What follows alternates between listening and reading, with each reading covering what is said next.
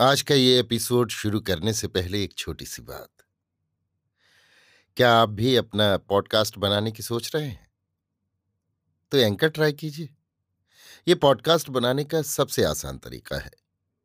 Number एक, ये free है।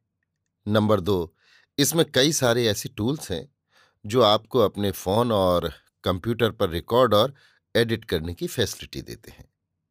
नंबर तीन आप अपने पॉडकास्ट को डिस्ट्रीब्यूट भी कर सकते हैं, जिससे इसे स्पॉटिफाई और दूसरे प्लेटफॉर्म पर सुना जा सके।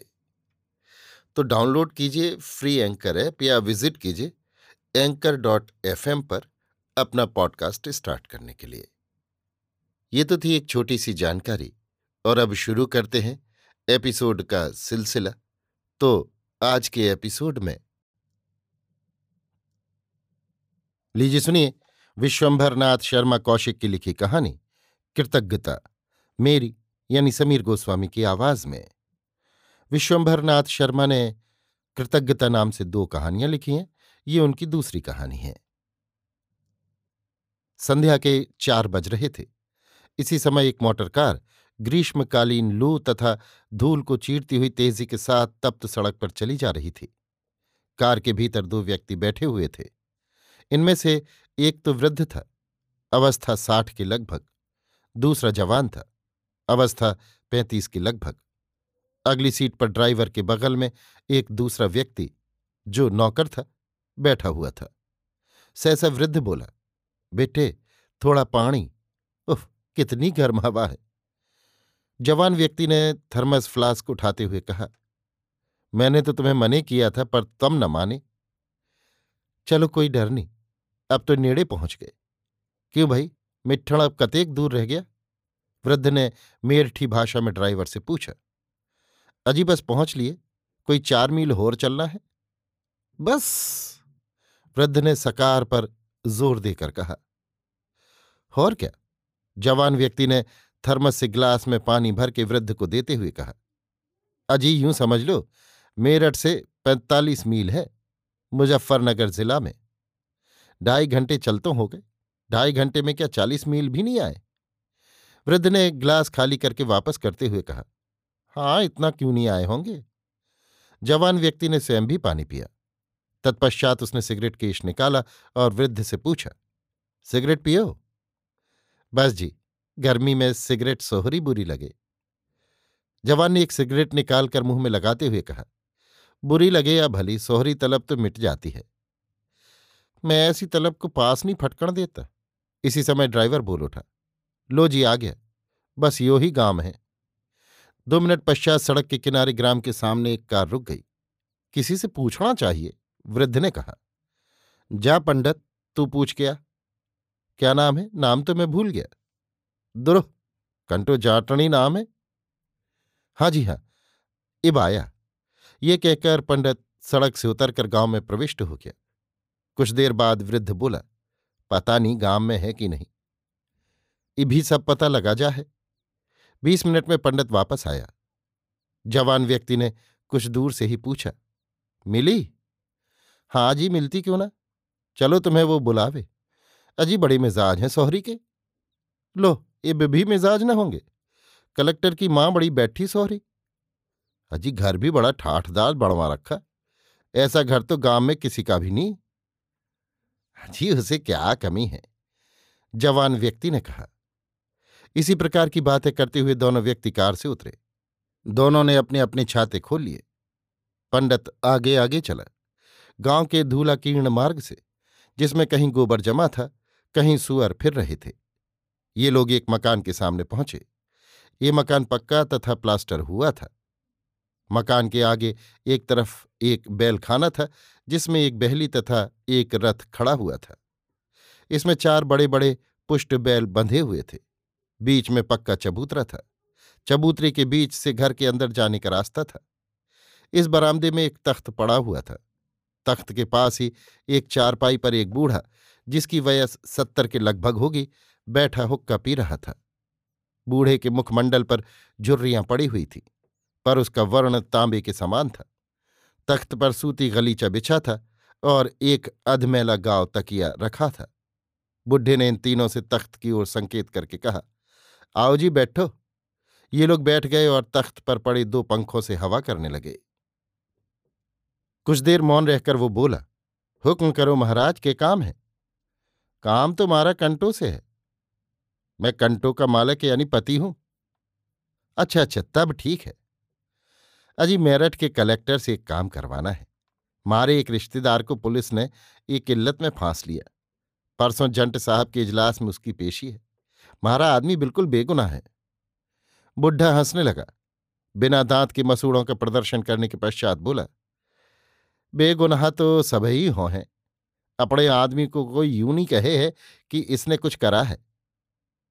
या तो तुम ठीक कह रहे हो, चौधरी जी, पर महारा आदमी तो स्वच्छ ही बेकसूर है। धर्म की बात है, परमात्मा जाने हैं। होगा, मैं यूँ थोड़ा ही कह रहा हूँ कि तुम झूठ बोल रहे हो। अरे, सज्जन की माँ, कोई लौंडा लारा भी नहीं दिखता? इसी समय एक अष्टवर्षीय बालक घर के अंदर से आया। उसे देखकर बुढ़ा बोला, अरे, सुनियो, जा, जरा अपनी दादी ने बाहर भेज दे।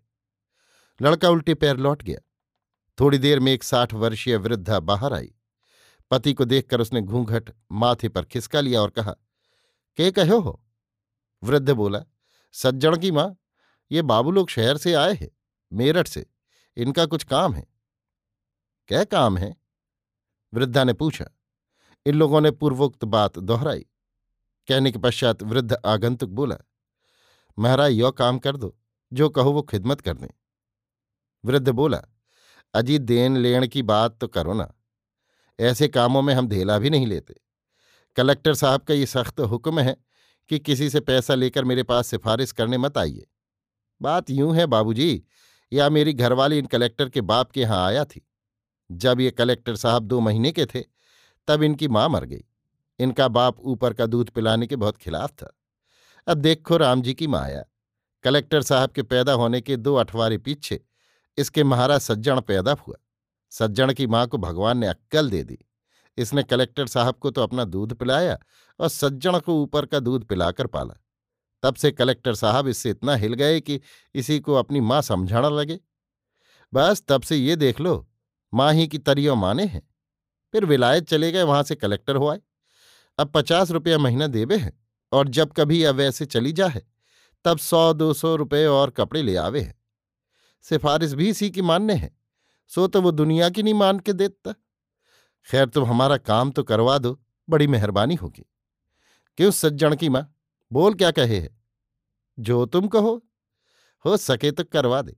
पेशी कब की बताई? परसों है। तो कल चली जाऊँगी। सज्जन की माँ बोली तो कल हम किस बखत मोटर भेजें? बस दस ग्यारह बजे तक आ जावे। खाना खूणा खाकर चली जाएगी। अच्छी बात है, त्यारी बड़ी मेहरबानी है। ये लोग उठकर चलने लगे। वृद्ध ने पूछा, कुछ पानी पूणी मंगवाऊं? पानी तो हमारे साथ में है, ये देखो बोतल। कुछ दूध दाद? अजी बस त्यारी इतनी मेहरबानी बहुत है। ये कहकर ये लोग चल दिए। दूसरे दिन संध्या के समय जबकि मेरठ के कलेक्टर तथा मजिस्ट्रेट मिस्टर अपने बंगले के लॉन पर कुर्सी मेज लगाए बैठे थे, सज्जन की माँ एक तांगे से बंगले के फाटक पर उतरी। इस समय वो लहंगा इत्यादि नहीं पहनी थी वरन साड़ी, ब्लाउज तथा पैरों में चप्पल से सुसज्जित थी। वो लॉन की ओर बढ़ी। कलेक्टर साहब उसकी ओर देखते रहे। चपरासी लोग सज्जन की माँ को देखकर दौड़ पड़े। इसी समय वो कलेक्टर साहब के निकट पहुँच गई। कलेक्टर साहब खड़े हो गए और बोले, हेलो मदर। जाटनी कुर्सी पर बैठ गई। कलेक्टर साहब ने हिंदुस्तानी में पूछा, खब खैरों आफियत? हाँ बेटा, सब राम जी की दया है। कुछ देर दोनों मौन बैठे रहे। सहसा कलेक्टर साहब ने पुकारा, बेरा? हुजूर, कहकर बेरा दौड़ा। मदर के लिए आइसक्रीम लाओ। बेरा चला गया। मैं एक बड़े ज़रूरी काम से आई हूँ। किसी की सिफारिश? मदर, तुम बहुत परेशान करती हो। तुझे ना परेशान करूँ तो किसे करूँ बिट्टे? तेरे ही बदौलत लोग मुझे पूछते आवे हैं, वैसे कौन पूछे है? बोलो क्या बात है? जाटनी ने एक कागज़ निकालकर धर दिया और बोली, कल जंट साहब के यहाँ पेशी है। इसे छुड़वा दे। बेचारा बिल्कुल बेकसूर है। कलेक्टर साहब ने कागज़ देखकर कहा तुमने अच्छी तरह समझ लिया है, बेकसूर है? हाँ बेटे, बिल्कुल बेकसूर है। ऑल राइट मदर छोड़ दिया जाएगा, बस बस बेटे, भगवान तेरी हज़ार बरस की उम्र करे और तुझे लाट बढ़ाए। मेरी आँखें तुझको देख के ठंडी हो जाती हैं। इस समय बेरा आइसक्रीम का गिलास लेकर आ गया। जाटनी आइसक्रीम पीने लगी। कलेक्टर साहब बेरा से बोले, देखो मदर के लिए खाना बनवाओ, क्या खाओगी? जाटनी बोली, जो बन जाएगा खा लूँगी। कलेक्टर साहब बोले, बढ़िया खाना बनवाओ और एक पलंग निकलवा कर लॉन पर डलवाओ, रात को सोने के लिए। मैम साहब को बोलो, मदर आई हैं। बेरा के जाने के पश्चात कुछ देर में मैम साहब लपकती हुई आई और, ओ मदर, कहकर वृद्धा से चिमट गई। वृद्धा ने उसे बड़े प्रेमपूर्वक गले लगाया। उपर्युक्त घटना के एक सप्ताह पश्चात वही पार्टी पुनः कंटो जाटनी के घर पहुँची। उनके साथ में एक नौकर एक तौलिए से ढका एक बड़ा थाल लिए हुए था। वृद्ध से मिलकर इन्होंने थाल उसके सामने रखा। थाल में मिठाई तथा एक दोशाला रखा था। वृद्ध ने पूछा, यो क्या है? ये त्योहारी नज़र है, चौधरी। अजी राम भजो बाबूजी, यो तुम्हारे लिए गऊ के मांस के बराबर है। इसे वापस ले जाओ बाबू। मैंने त्योहारी से पहले ही कह दिया था कि ऐसे कामों में तो हम धिल्ला भी नहीं लेते। अभी उस दिन सज्जन की माँ त्योहारी काम को गई थी। सौ रुपये और कपड़ा ले आई। मारी कमी किस बात की है? बेशक, पर म्यारी नज़र तो कबूल कर लो। अच्छा यो दुशाला तो ठा लो क्यों? बस ठा लो दुशाला उठा लिया गया। मिठाई बुढ़े ने उसी समय गाँव के आदमियों को बुलाकर बांट दी। स्वयं उसका एक कण भी नहीं लिया। जब ये लोग चले तो रास्ते में वृद्ध सज्जन बोले, कितने सच्चे आदमी हैं ये लोग। तभी तो कलेक्टर साहब इनकी इतनी कदर करे हैं। ठीक है, बिना गुण के कदर नहीं होती। अभी आप सुन रहे थे विश्वंभरनाथ शर्मा कौशिक की लिखी कहानी, कृतज्ञता, मेरी यानी समीर गोस्वामी की आवाज़ में।